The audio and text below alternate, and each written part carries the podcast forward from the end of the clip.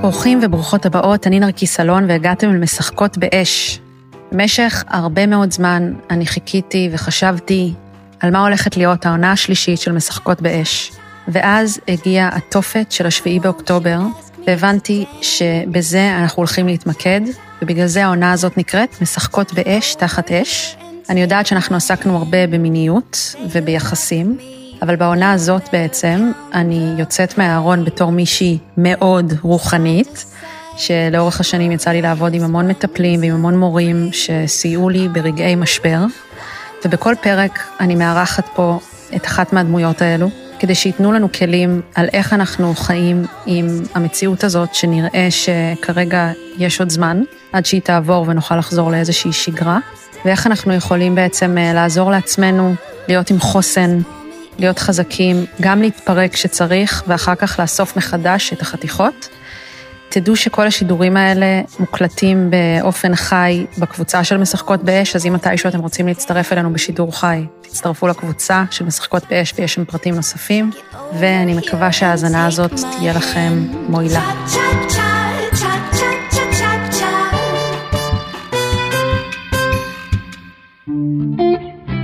פודקאסט משחקות באש הוא בחסות הספר אישה חיה, סיפור אישי על גילוי המיניות, ריפוי היחסים בין גברים ונשים, והנשיות והתשוקה, וכן, אני נותנת חסות לעצמי, כי אם אין אני לי, מי לי. ציפי, ערב טוב. ערב טוב. אני מאוד מאוד שמחה שאת פה.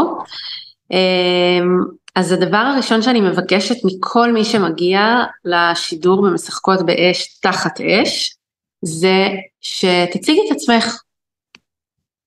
שאני אציג את עצמי, אוקיי, אה? אז uh, אני אציג את עצמי בתור מה שאני עושה פה. אז קוראים לי ציפי רז, אני ביימתי, ערכתי, הפקתי, סרטתי את הסרט השדה אחד.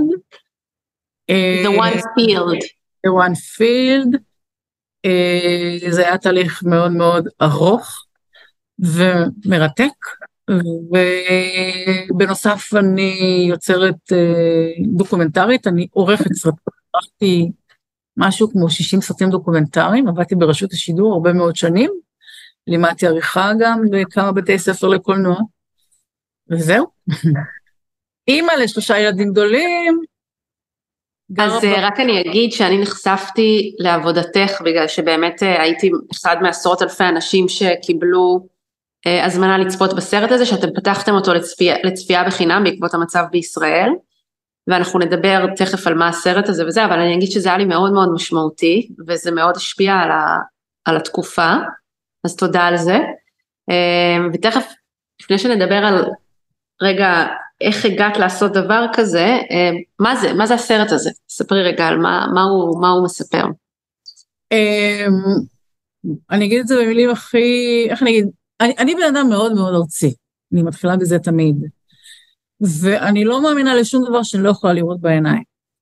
ובעצם זאת הייתה המחשבה שלי, וה, ובוא נאמר, הדעה שלי על העולם בגיל מאוד מאוד צעיר ולאורך הרבה מאוד שנים. אה, וקרו לי כל מיני דברים בחיים שלימדו אותי והראו לי שיש משהו מעבר לחומר. ו... אבל בגלל שאני בן אדם מאוד מאוד ארצי, רציתי לבדוק את זה. זאת אומרת, ממש לבדוק את זה. אז הסרט הזה הוא בעצם תוצאה של הבדיקה הזאת. אה, אם לצורך העניין מדברים... אחר כך, אחר כך אני כמובן אשאל אותך מה היה המקרה שגרם לך לראות שיש משהו מעבר לחומר, ברור, אז אני שמה סימנייה, אבל קודם אה, נמשיך מאיפה שהיית, כן. אוקיי, אז uh, מתישהו נפגשתי במהלך החיים עם אנשים שמדברים על לשלוח אנרגיה מרחוק. אז רציתי לראות את זה. כי בגלל שאני בן אדם מאוד ארצי, אז רציתי לראות את זה בעיניים. ולראות את זה בעיניים בלי הנחות. מה זה בלי הנחות? זה לשים מצלמה פה, מצלמה שם, לשלוח אנרגיה, ו... ואם זה פעם אחת זה לא מספיק, ולראות אם אפשר למדוד את זה. אז בעצם הסרט הזה רגע, הוא... רגע, מי, ש... מי שלא צפה, אני צריכה שתסבירי עוד יותר ברור. מה זה אומר לשלוח אנרגיה, מרחוק? מישהו שולח אנרגיה מרחוק, אנרגיה חיובית, אנרגיה של ריפוי? לא, זה, זה לא אנרגיה של חיובית ולא אנרגיה שלילית, זה בדרך כלל כשאני באה מהמקום שבו לשלוח זה תמיד לכיוון של ריפוי, לכיוון של מישהו שצריך אה, מרגיש חסר אנרגיה, או אפילו בוא נאמר יש לו איזושהי אה, מחלה, אפילו היה פעם מקרה של סכנת חיים, אבל לא הייתי לבד, ולהשתמש בתודעה שלנו, בכוונה שלנו, כדי אה, להיטיב עם אותו בן אדם שנמצא בארצות הברית, בהודו, לא משנה המרחק. ואז איך, ואז, אוקיי, ואז איך מדדתם, מה מדדתם ומי מדד? אז זהו, אז, אז בוא נאמר, בסרט יש 12 ניסויים מתועדים, צילמנו יותר, אבל יש 12 ניסויים מתועדים בכל מיני אופנים וצורות ומקומות, ולאנשים וגם מכשירי מדידה, שבודקים את כוחה של התודעה, בין אם זה כוחו של, של תודעה של בן אדם אחד, ובין אם כוחה של תודעה של קבוצה קולקטיבית בסוף הסרט של עשרת אלפים אנשים על מציאות. מה, מה, מה התודעה שלנו יכולה לעשות? זה הסרט. אז תני לנו קצת דוגמאות, אנחנו לא רוצים לעשות יותר מדי ספוילר לאנשים, אבל בכל זאת שאנשים, תני דוגמאות לדברים שראיתם נגיד. אוקיי, יש לנו מעבדה בסנט פטרבורג, אה, ב... אה, יושב שם, אה, הוא לא יושב בחדר, אבל מכין את המעבדה הזאת פרופסור קורוקטוב, הוא שם שם בקבוק עם מים, יש קבוצה של אלף אנשים במיאמי. הוא פרופסור, הוא פרופסור למה? לכל כך הרבה דברים, לאופטיקה, לפיזיקה קוונטית, לאטמוספירה, לפיזיקה אטמוספירה, המון. הוא, אבל הוא אמריק, אמרת שזה באמריקה? לא, לא. הוא בסנט פטרבורג ברוסיה. אה, אוקיי, סליחה, כן.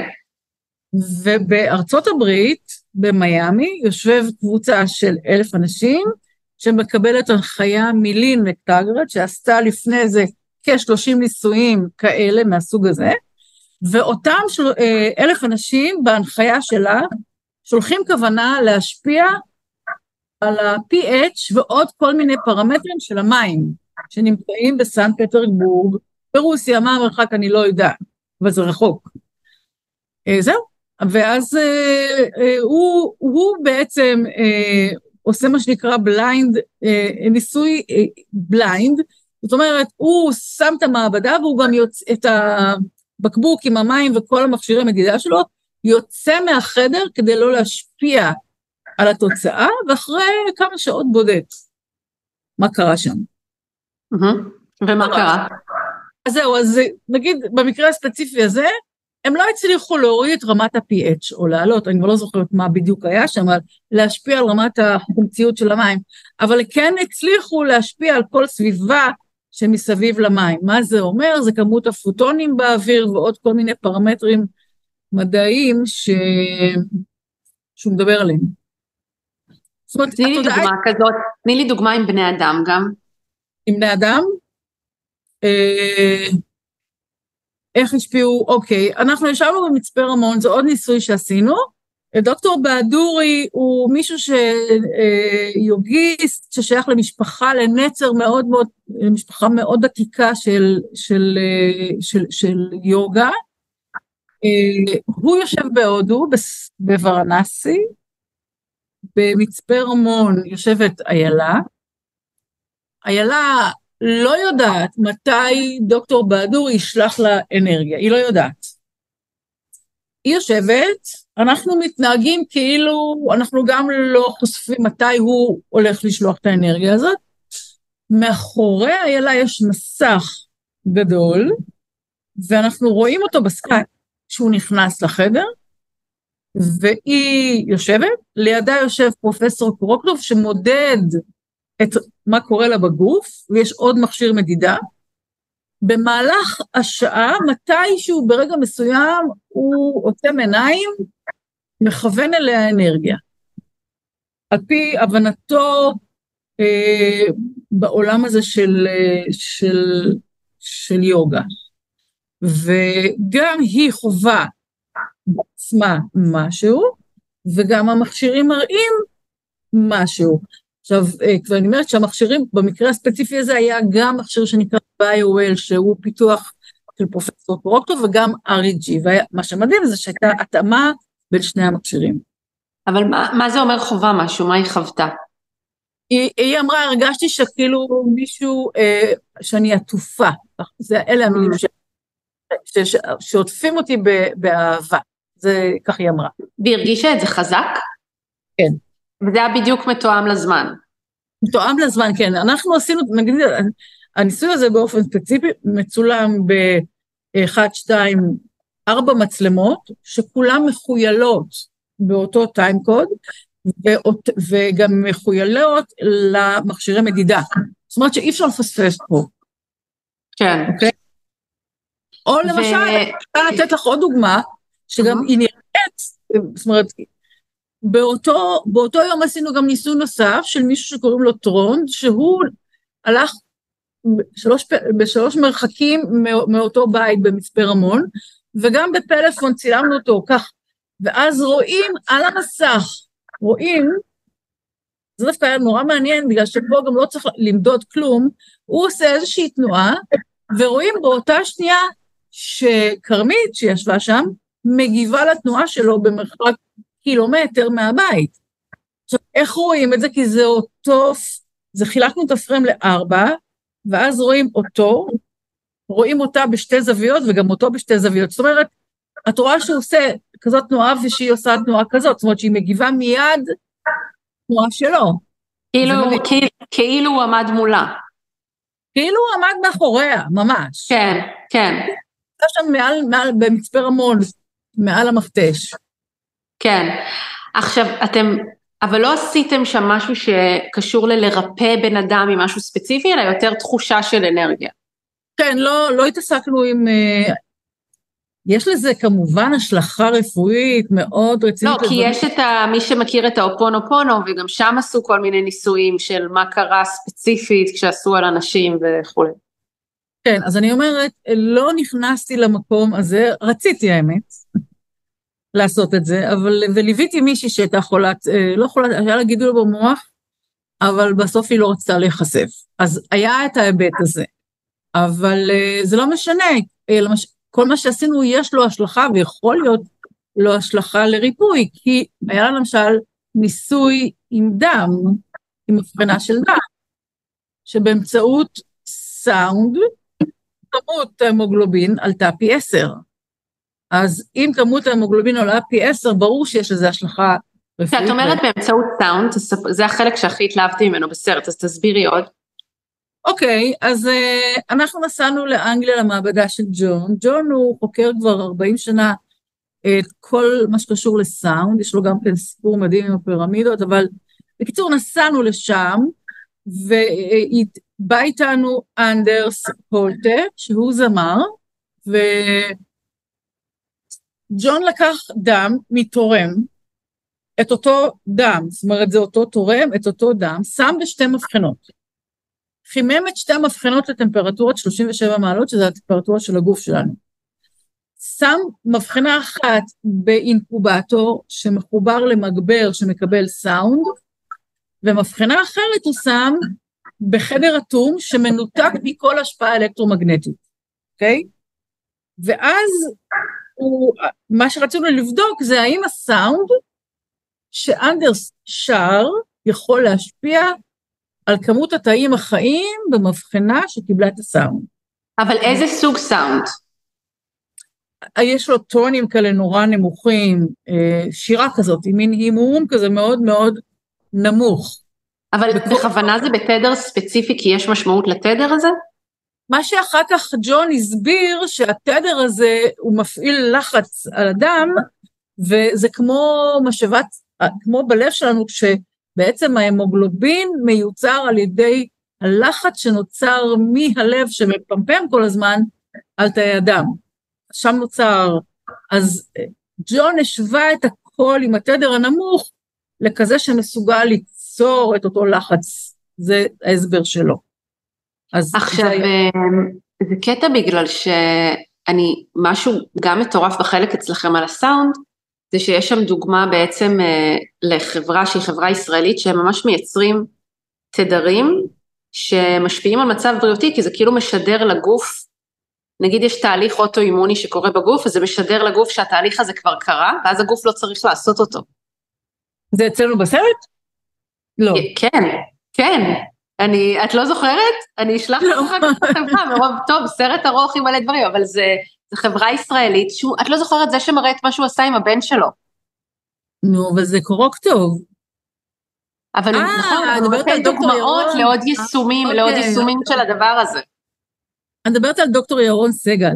כן, כן. עם, הבן, עם הבן שיושב בכיסא כן. גלגלים. כן. כן, זאת חברה ישראלית אה, שעכשיו... תראי, אני, אני הייתי תלמידה טובה, אני ממש צפיתי... כן, כן, לא, לא, לא, לא, לא, לא הבנתי מה, מה את אומרת. אבל, נכון, דוק... אוקיי, דוקטור ירון סגל היקר, שאני הולכת לעשות עליו סרט נפרד שלם. באמת? כן, אז וואו. הוא הבן שלו, ואגב, הוא אה, בדרך לקבל FDA, זה דבר אחד שהוא נורא נחמד. מטורף. וזה גם נורא פורסם שהוא קיבל 41 אה, מיליון דולר תקציב למחקר שלו, שזה בכלל משהו מדהים. מי, נת... מי מימן את זה? אה, משהו באיחוד האירופי, כל מיני גופים, משקיעים, אבל בכל אופן זה מה שאומר שמאמינים בבן אדם, או בוא נאמר בהמצאה שלו. אז הוא פיתח מכשיר, גם כן אה, התחיל בחולדות וכל מיני כאלה, המטרה שלו הייתה למצוא את התדר שיכול לרפא, בעצם בגדול, את התדר, יש לו בן שנולד עם תסמונת מאוד מאוד נדירה ובוא נאמר, אה, לא יודעת אם לקרוא לזה מסוכנת, אבל תסמונת שהילדים שם אמרו לו שגיל שמונה זה במקסימום, הילד היום בן, לא יודעת, שמונה עשרה. אז, אה, והוא, תמיד אמרו לו, אין מה לעשות, והוא החליט שהוא חייב למצוא את הפתרון לבעיה הזאת של הבן שלו, ומה שהוא ישב וחשב זה שאם בעצם אה, מחלה, או בוא נאמר, הבעיה נוצרת מזה שיש קצר בתקשורת בין, בגוף, כן? בגלל איזשהו תדר, אם הוא ימצא את התדר הספציפי של לשדר לגוף, כאילו הגוף מתנהג בסדר, אז הגוף יתקן את עצמו, זה פחות או יותר. זה מטורף. לגמרי, ואז הוא התחיל לפתח כל מיני, אה, לפת... בסופו של דבר הוא הגיע למכשיר, שיושבים בו אנשים במשך שעה ביום, שמקבלים איזשהו תדר, ובמהלך הניסויים האלה, שהתחילו עם חולדות, שהצליחו, לש... חולדות שפשוט היו משותקות והצליחו ללכת. זה מטורף. אז, אז לכל מקרה הם בעצם צריכים לייצר תדר ספציפי, כי אתה מאבחן מה התדר שבעצם משבש משהו בגוף, ואז אתה משמיע אותו, אתה משמיע את התדר הזה או את התדר המשלים. אה, אני לא ממש עד כדי יודעת, אבל, אבל אתה, אתה משמיע את התדר כאילו, כאילו הגוף עובד כמו שצריך. מדהים. כאילו אין סיכוי. כן.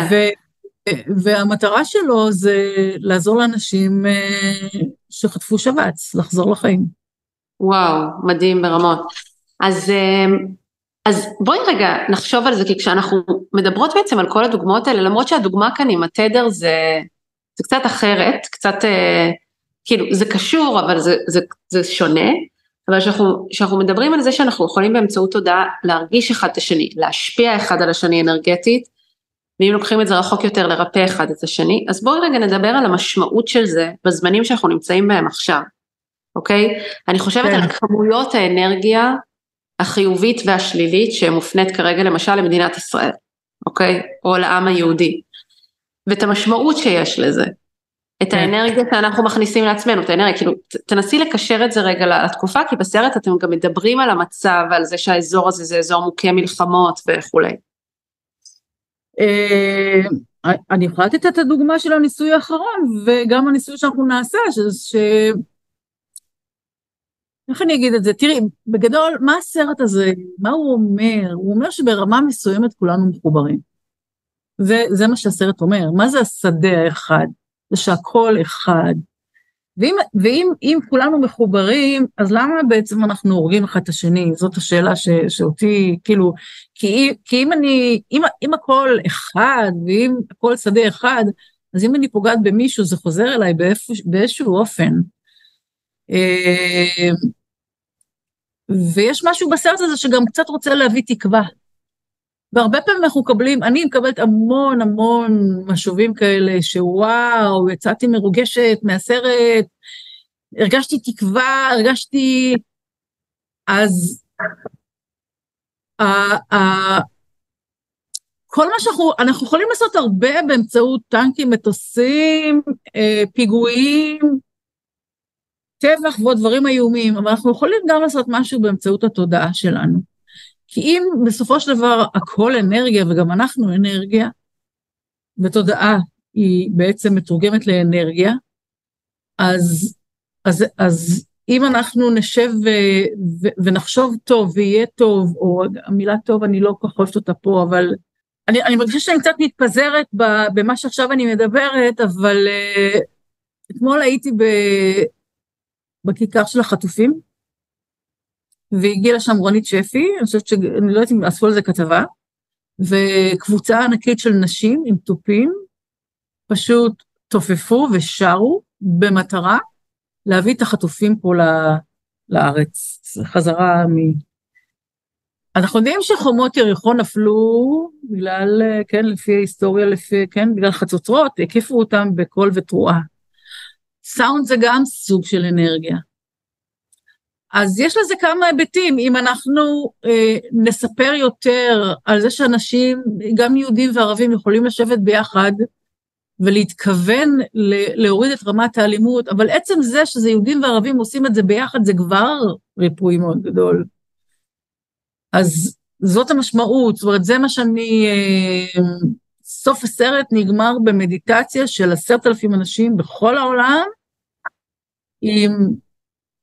אה, ישבנו באולם בירושלים עם הנחיה של אותה לין מקטגרט, להוריד את רמת האלימות בירושלים העתיקה ב-10 אחוז. אז בסדר, אז זה נשמע כאילו ניסוי מדעי, אבל מה שהיה מעבר לאותו ניסוי שנמדד, זה שהניסוי הזה נעשה עם יהודים וערבים שישבו בירושלים, ועם עוד עשרת אלפים בכל העולם, שכיוונו לאותה כוונה, וירושלים היא חשובה גם לנוצרים, גם למוסלמים, גם ליהודים, והשתתפו בניסוי הזה אנשים מערב הסעודית, שאז לא היה שלום, ועם אה, דובאי, ועם בחריין, והרבה מדינות שלא היו... עדיין, עדיין אין שלום עם ערב הסעודית, נכון. אגב, זה רק אה, נכון. כל המלחמה הזאת זה כדי שהוא לא יקרה, אבל אה, כן. נכון. כן. אז ישבו שם, אז ישבו, את מבינה, ואומרת, בסוף הסרט עומדת אה, אה, אישה מערב הסעודית, ואומרת, הרגשתי אהבה אה, ליהודים, אהבה רבה ליהודים, למרות השנאה שעליה גדלתי. אני בשבילי, זה, זה, זה, זהו, עשיתי את שלי. כן, זה בפני עצמו. אבל תגידי, את מבינה, אני, אני שואלת אותך רגע שאלה מטאפיזית כזאת, כי במקביל למדיטציות האלה ולפעילויות האור, ובאמת יש כל מיני, מכל מיני ארגונים, במקביל יש לך אנשים שעושים מדיטציה על חושך, של יואו, אני רוצה להשמיד את כל מדינת ישראל, או מוות לכל הערבים, ואת יודעת, יש כן. לזה גם המון המון המון כוח, וב, ומן הסתם האירועים שקרו בשביעי באוקטובר, שזה היה להחזיר לנו את האסוציאציה של השואה, יש לדברים האלה המון המון השפעה. נכון. אני זוכרת שאחד מהחוקרים שחקרתי, אני, כדי לעשות את הסרט הזה, היה דין רדין, שאני מאוד מעריכה אותו, ושאלו אותו, אם יש לנו כוח כזה להשפיע טוב אז למה העולם עדיין במקום שבו הוא נמצא? התשובה שלו הייתה, משום שיש גם את אותה כמות של אנשים הפוך. אני לא יודעת אם הם יושבים ועושים מדיטציה לעשות רע, אבל זה לא משנה, ללכת ברחובות אה, אה, ערים גדולות ולקרוא, לא יודעת, מוות ליהודים, או אין לי מושג מה קוראים שם, ברור שיש לאנרגיה הזאת איזושהי השפעה, כן? אה, גם היום לראות את, את, את אלפי האנשים שיוצאים מהבתים בעזה, גם לזה תהיה השפעה. זאת אומרת, זה לא שאני לרגע נכנסת לפוליטיקה, אני רק אומרת, הכל זה אנרגיה. ברור שתהיה לזה השפעה. מתי... אני מאמינה באופן כללי, בגדול, שזה שהעולם עוד קיים, אומר שהטוב יותר גדול מהרע, בכל מקרה. כי את אומרת, היינו יכולים להשמיד את עצמנו כולנו כמין כן. האנושי כבר מזמן. כן, כי כל זמן, ש, כל זמן שהעולם קיים, זאת אומרת שכמות ה, כמות ה, מה שמחזיק אותו בעול, בחיים יותר גדולה מכמות מה שמפריע לו להיות. נורא פשוט. כן, כן. אז אה, טוב, אז כמובן, אה, לפני שאני, אני רוצה לשאול אותך כל מיני שאלות שקשורות ליצירה של הסרט הזה, כי יש פה גם מסע שהוא ממש שווה להתעכב עליו, אבל לפני זה אני רוצה שתשתפי, כי תכף אתם עושים אה, אירוע ממש מיוחד שקשור בסרט הזה ובניסויים, אז את יכולה כן. רגע להסביר. כן. אז קודם כל אני רוצה להגיד, וזה משהו די מדהים, שאולי נדבר עליו, רציתי לדבר על ניסים קצת. אני הגיתי את, את, את הניסוי הזה שאני רוצה לעשות עוד לפני שבעה באוקטובר. זאת אומרת, רק אחרי שקרה מה שקרה, ופתאום לאט לאט הדברים מתחברים, אז אני קולטת שבעצם הייתה פה איזו ראייה עוד לפני זה. אני תכננתי את ה-21, בעצם אנחנו עשינו ככה, אנחנו עשינו, במסגרת הסרט, שיצא בסוף אה, 2019, ובגלל שהתחילה קורונה, וחשבנו איך להפיץ אותו בעולם, התחלתי לעשות, להמשיך לעשות ניסויים גלובליים כאלה, עם קהל מאוד גדול, ובצורה כזאת להביא לתודעה את, את קיומו של הסרט. ביוני התחלנו לעשות סדרה של ניסויים בהנחיה של מכון שנקרא הארט בארצות הברית, והחלטנו, זאת אומרת, אני רציתי לעשות ניסוי אחד, ואז הוא אמר לי, זה לא מספיק, צריך לעשות סדרה. אמרתי, יאללה, בוא נעשה כל חודש, ואז נפל ה-21 ב... אמרתי, 21 ביוני, יולי, אוגוסט, ספטמבר, אוקטובר, נובמבר, דצמבר, שבעה ניסויים נעשה. ולפני, בספטמבר מתישהו, התחלתי לחשוב על הניסוי האחרון, ואז עלה לי הרעיון של לחזור למקום שבו עשינו את הניסוי בסוף הסרט, שהפך להיות הסצנה האחרונה בירושלים, לחזור לאותו מקום, ופתאום עבר לי בראש המשפט uh, Unity from Jerusalem, שזה סרט איחוד מירושלים, ושם נעשה את הניסוי האחרון בסדרה של אותם שבעה ניסויים, אז זה מה שאנחנו הולכים לעשות. אנחנו מתכנסים בירושלים, יש שם 500 מקומות, אה, אפשר לבוא, אה, אנחנו על המסך באולם אה, יהיה דוקטור רולין מקרטי שהוא החוקר המרכזי של מכון הרטמן, הוא יספר לנו את התוצאות של שש הניסויים הקודמים שעשינו, הוא ינחה ניסוי נוסף של לעורר את החמלה ואת את האהבה שלנו ושל כל, אני מקווה, מאות אלפים שהשתתפו, עשרות אלפים שהשתתפו בניסוי הזה. הניסוי הזה ישודר ביוטיוב אה, ולהרבה מאוד ערוצים, ממש, בכל העולם. ניתן יהיה לצפות בו בפייסבוק וביוטיוב, וגם אנשים שיהיו, ובנוסף, כל גיבורי הסרט יהיו שם, על המסך. אז יהיה פאנל ושאלה מאוד מרכזית שתהיה שם, אה, היא מה הסיכוי שלנו לצאת מהבית כלא הזה של הטוב והרע והחושך והאור, ולשפר את המציאות שלנו, והם יתייחסו לשאלה הזאת, וכמובן תהיו, תהיה גם מוזיקה, זאת אומרת, אה, תהיה שם, יהיו שם הופעות של מוזיקה, זה האירוע בגדול.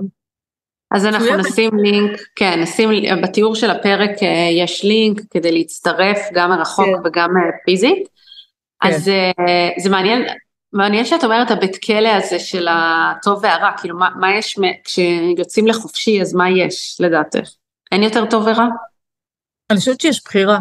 הטוב והרע זה מין נדנדה כזאת שאנחנו מתנדנדים. אבל גם היום יש לנו בחירה. זה רק נדמה שיש לנו בחירה, אנחנו הרבה פעמים מושפעים מכל מה שקורה מסביבנו, ברור שיש לנו, השאלה אם אנחנו בוחרים. כן, השאלה היא, השאלה אם כשאני הולכת, אה, קשה לי להגיד את זה, לפתוח את הלב, את, ה, את, את הבטן של אישה בהיריון ולעשות משהו לתינוק הזה ולהרוג את האישה הזאת, האם אני באותו זמן במודעות או אני תחת השפעה של איזה משהו שהוא שולט בי? אז לא בטוח שאנחנו בוחרים כל הזמן. כי כן, הרבה פעמים, אני לא יודעת אם את יודעת את זה, אבל הרבה פעמים קורה לנו שברגעים מאוד דרמטיים בחיים שלנו, שאנחנו נגיד בסכנת חיים, או כמעט תאונת דרכים, או מישהו יקר פתאום נהרג באופן בלתי צפוי, יש לנו פרספקטיבה אחרת על החיים. אנחנו פתאום לא מבינים במה התעסקנו לפני זה, באיזה שטויות התעסקנו. זאת אומרת, שאנחנו, ש, ש, מה זה מודעות? זאת גם שאלה. האם מודעות זה המחשבות שחולפות לי כל רגע בראש, או מד... מודעות זה משהו הרבה יותר אה, עם נוכחות של בחירה. כן. אני חושבת שהרבה אנשים מרגישים ככה עכשיו בגלל שאנחנו נמצאים בתקופה שהיא כל כך אה, הרעידה את הכל. כן. אז, אה, אז אני רוצה רגע לחזור אחורה ולשאול מה, מה הוציא אותך בעצם למסע הזה של הסרט? זאת אומרת, את אומרת שאת בן אדם מאוד פרגמטי. פרקטי וארצי, אז מה גרם לך לרצות לחקור דבר כזה שהוא כל כך אה, בלתי נראה ו, אני בטוחה שהרבה אנשים בכלל לא מבינים על מה את מדברת. אמ, אז אני, אני תמיד אמרתי שיש רק את זה, רק מה שאני יכולה לגעת בו, אין, אני לא...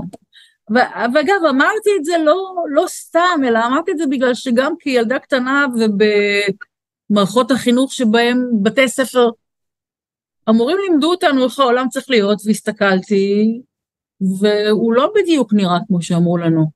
ואז השאלה שהייתה זה כאילו, אז מה האמת? כאילו, איך, מה האמת?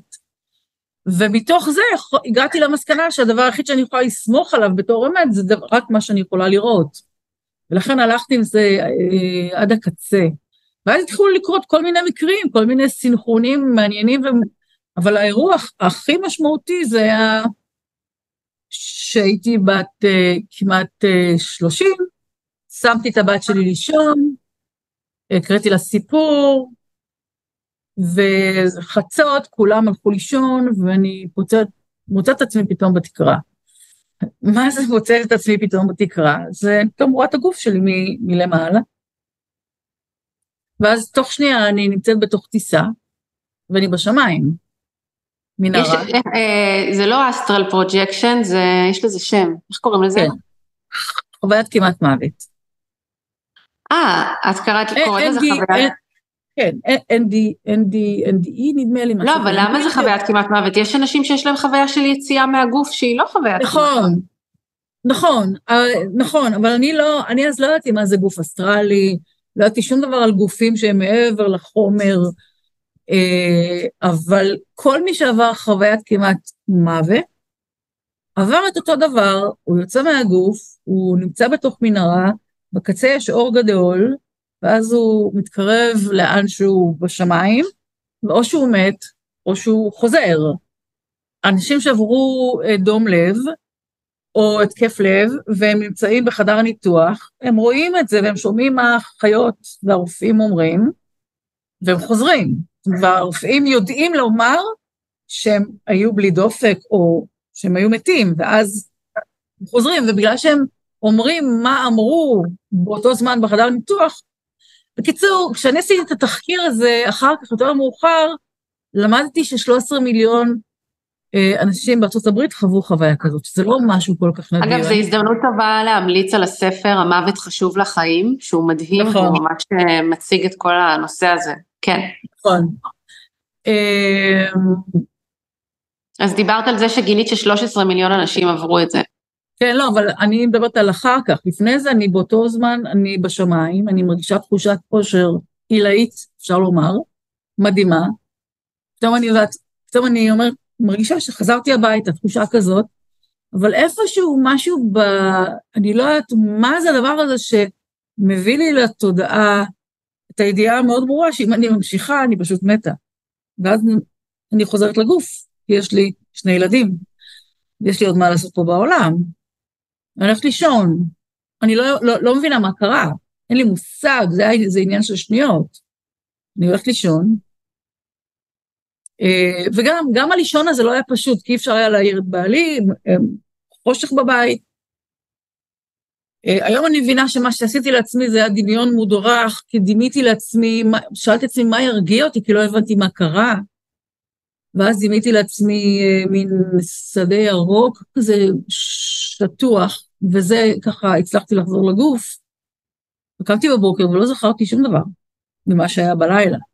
זהו, נסעתי לירושלים.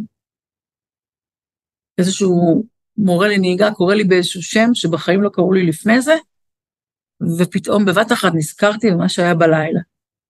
ואז נכנסתי לפחד מוות, כי לא הבנתי מה היה שם אתמול בלילה. במשך שבוע הייתי בפחד מוות הזה. ואחרי שבוע אה, כל הפחד הזה התחלף לתחושת עצבות מאוד מאוד גדולה. ואחרי כמה שעות קיבלתי טלפון שאח שלי מת מדום לב. וזה ערער אותי לגמרי, כי אני באותה שנייה קלטתי שמה שהשבוע לפני זה קשור לזה. ואז אה, יותר מאוחר יכולתי כאילו, את לתרגם, מרגישה שזו הייתה סוג של הכנה כזאת? זהו, יותר מאוחר אני ניסיתי לתרגם מה היה השוק הזה לטלפון שאני הוא אומר לי באוזן, אברהם מת.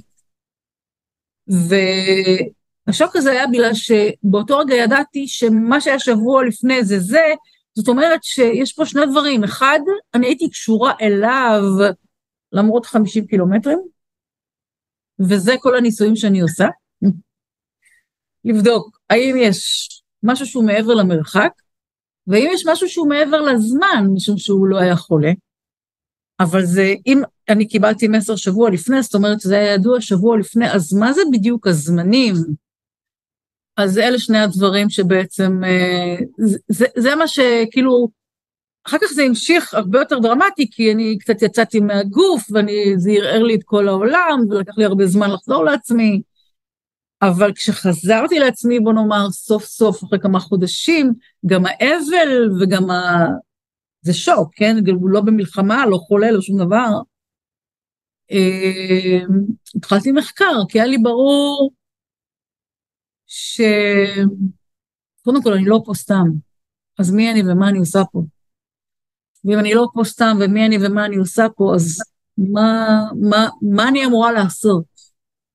ואם עברתי את זה כנראה, ואם יצאתי מזה כנראה יכולתי להיכנס לזה ולצאת מזה, אז יש לזה משמעות, אז מה המשמעות? ופה התחיל המחקר. וואו, בן כמה הוא היה כשהוא נפטר? 42. הייתי בת 30, 42.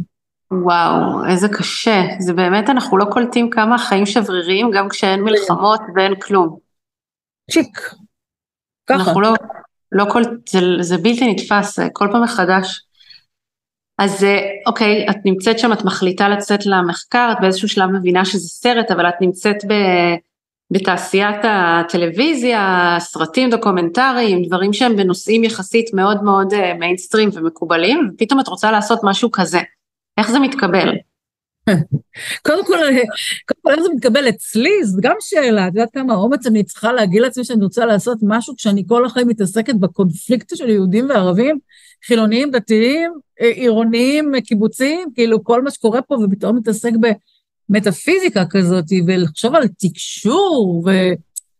אז לצאת מהקליפה הזאת זה דרש הרבה אומץ, האמת. אבל uh, גם זה, זה היה מסע די מדהים, זאת אומרת, אני בסך הכל הלכתי למתקשרת, פעם ראשונה בחיים, והיא אמרה לי שהיא רואה שאני ועם סרט. אז אמרתי, וואו, אולי זה הסרט שתמיד חשבתי שאני אעשה, אז מה, מה זאת אומרת, גם אמרה מה יהיה בסרט, אז אמרתי, בואו נצא לבדוק אם מה שהיא אמרה הולך להיות, וכך התחיל מסע. אה, לא קיבלו, לא קיבלו, לא קיבלו. באף אחד מהערוצים לא קיבלו, באף אחד מהקרנות לא קיבלו, לא קיבלו. אני, אני נאלצתי ללכת ל... באיזה ל... שלב לא קיבלו? כשאת כבר צילמת, או כשהיה לך קונספט, או מה? בכל השלבים. בכל השלבים. כן. גם כשהיה לי את הגיבורים, גם כשצילמתי והתקדמתי עם זה לאט לאט, לא קיבלו. ו... אבל זה היה חזק ממני. ולכן נאלצתי ללכת למשקיעים פרטיים, לעשות הכל לבד, ובדיעבד, מזל. שלא קיבלו. כי אז, הייתי צריכה, כי אז הייתי צריכה לעשות 60 דקות, כי אז היה מישהו שבא ואומר לי מה, ככה זה היה עצמאי לחלוטין, שעתיים וחמש דקות, וואו, איזה אורך. אבל כן, כן. בסדר, אז שיראו אותו כמה פעמים. ותספרי קצת, כי, כי אחד הדברים שאת משתפת זה שהיה הרבה ניסים בתהליך של היצירה של הסרט הזה. כן. אז בא לי שתספרי גם, למשל, זה שאת, שלי קארול, אה, שמתקשרת קריון, אני חושבת ש... אני מניחה שזה לא דבר שהוא עושה הרבה, להשתתף בסרטים כאלה לא וזה. רק זה, לא. לא רק זה, הוא גם לא רוצה לעשות, כי הרבה פעמים אה, הוא, הוא אה, לאן, לאן, תראי, זה גם קשור ללי קרול. אם אני הייתי אומרת, האיש הזה הוא שרלטן, והוא גונב כסף מאנשים, ויש לי איתו הוכחות לזה, אני הייתי מקבלת תקציבים מיד. מיד, מכל הערוצים. אה,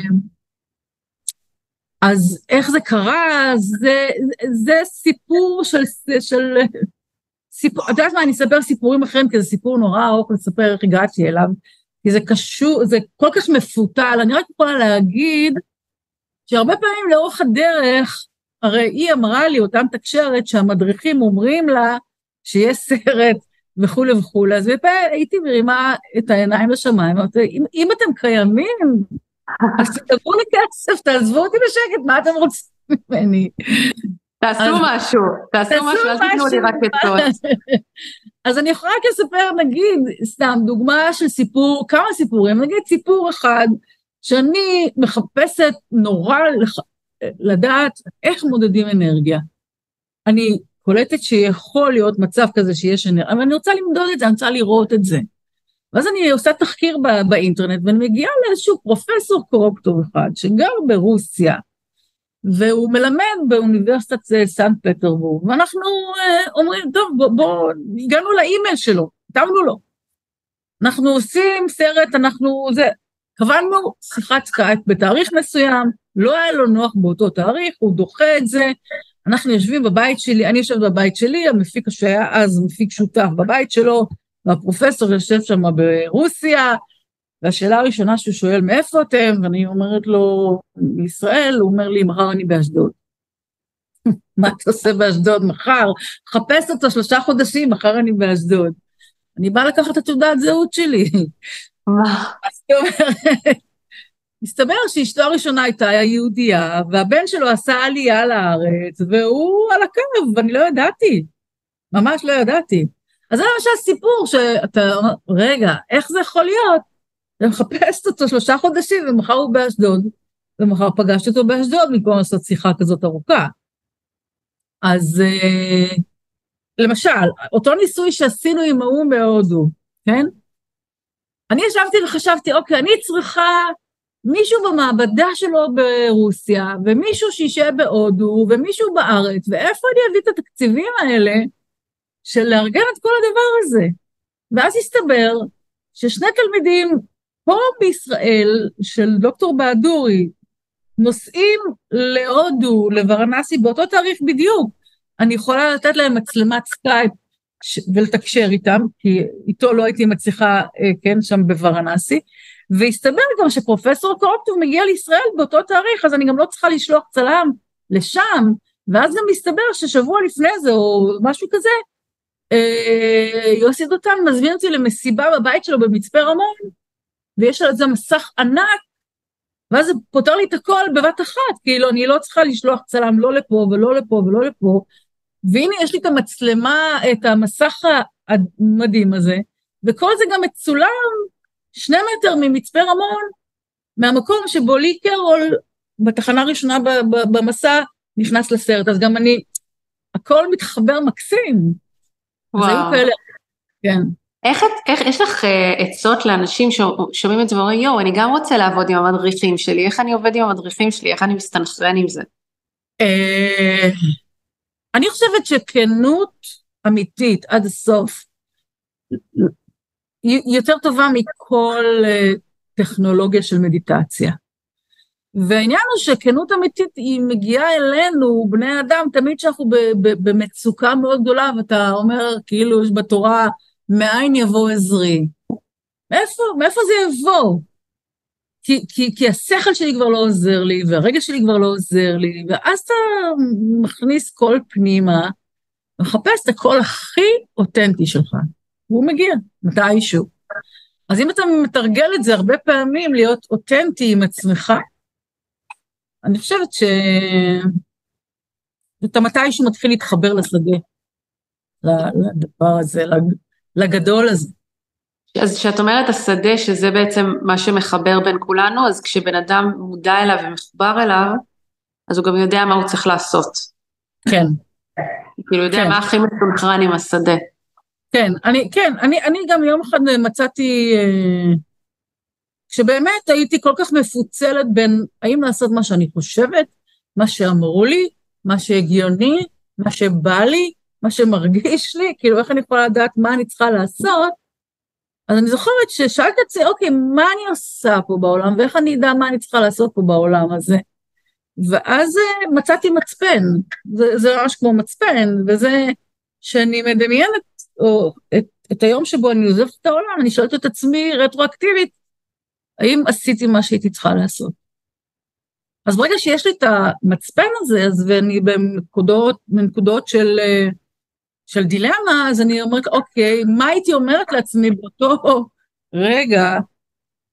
אז גם ירון סגל אומר את זה נורא יפה בסרט, שכל הזמן אמרו לו, מה זה השטויות, מה זה הרעיונות שלך עם הבן שלו, שהוא מחפש עם התדרים, ואז הוא אמר, לא הייתה לי ברירה, כי מתישהו אתה עושה חשבון נפש, ואתה יודע שהיית צריך לעשות את מה שהיית צריך לעשות.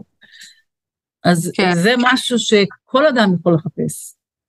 כן, אני, אני מקווה שתמיד הרצון זה להצליח להגיע לזה בלי שאתה, שהחיים הפילו אותך על הברכיים. לא נכון. לא כי אני חושבת שאפשר לחיות חיים בלי אתגרים, אבל למה שנשמור רק לרגעים האלה את הקול האותנטי שלנו, מבינה? נכון, אבל, זה, אבל בגלל שאנחנו חיים, וזה גם נמצא בסרט הרבה, בהשפעות, אנחנו הרי סוחבים השפעות מימים ימימה, לא מאבא שלי ואימא שלי, מסבא שלי וסבא וסבא וסבא וסבא. אנחנו מושפעים נורא מהסביבה ומכל הדבר שגדלנו עליו, אז זה לא פשוט, זאת עבודה.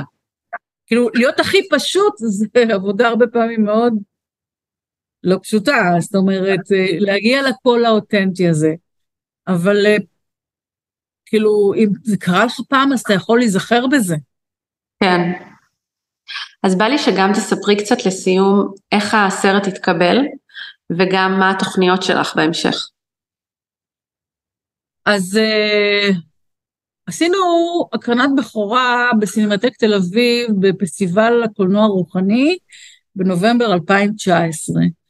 היו שם, אה, הם, אה, הם אה, סידרו שני הקרנות בכורה, זה היה יום שישי ומוצאי שבת, באולם הכי גדול של 420 אנשים, וזה היה sold out.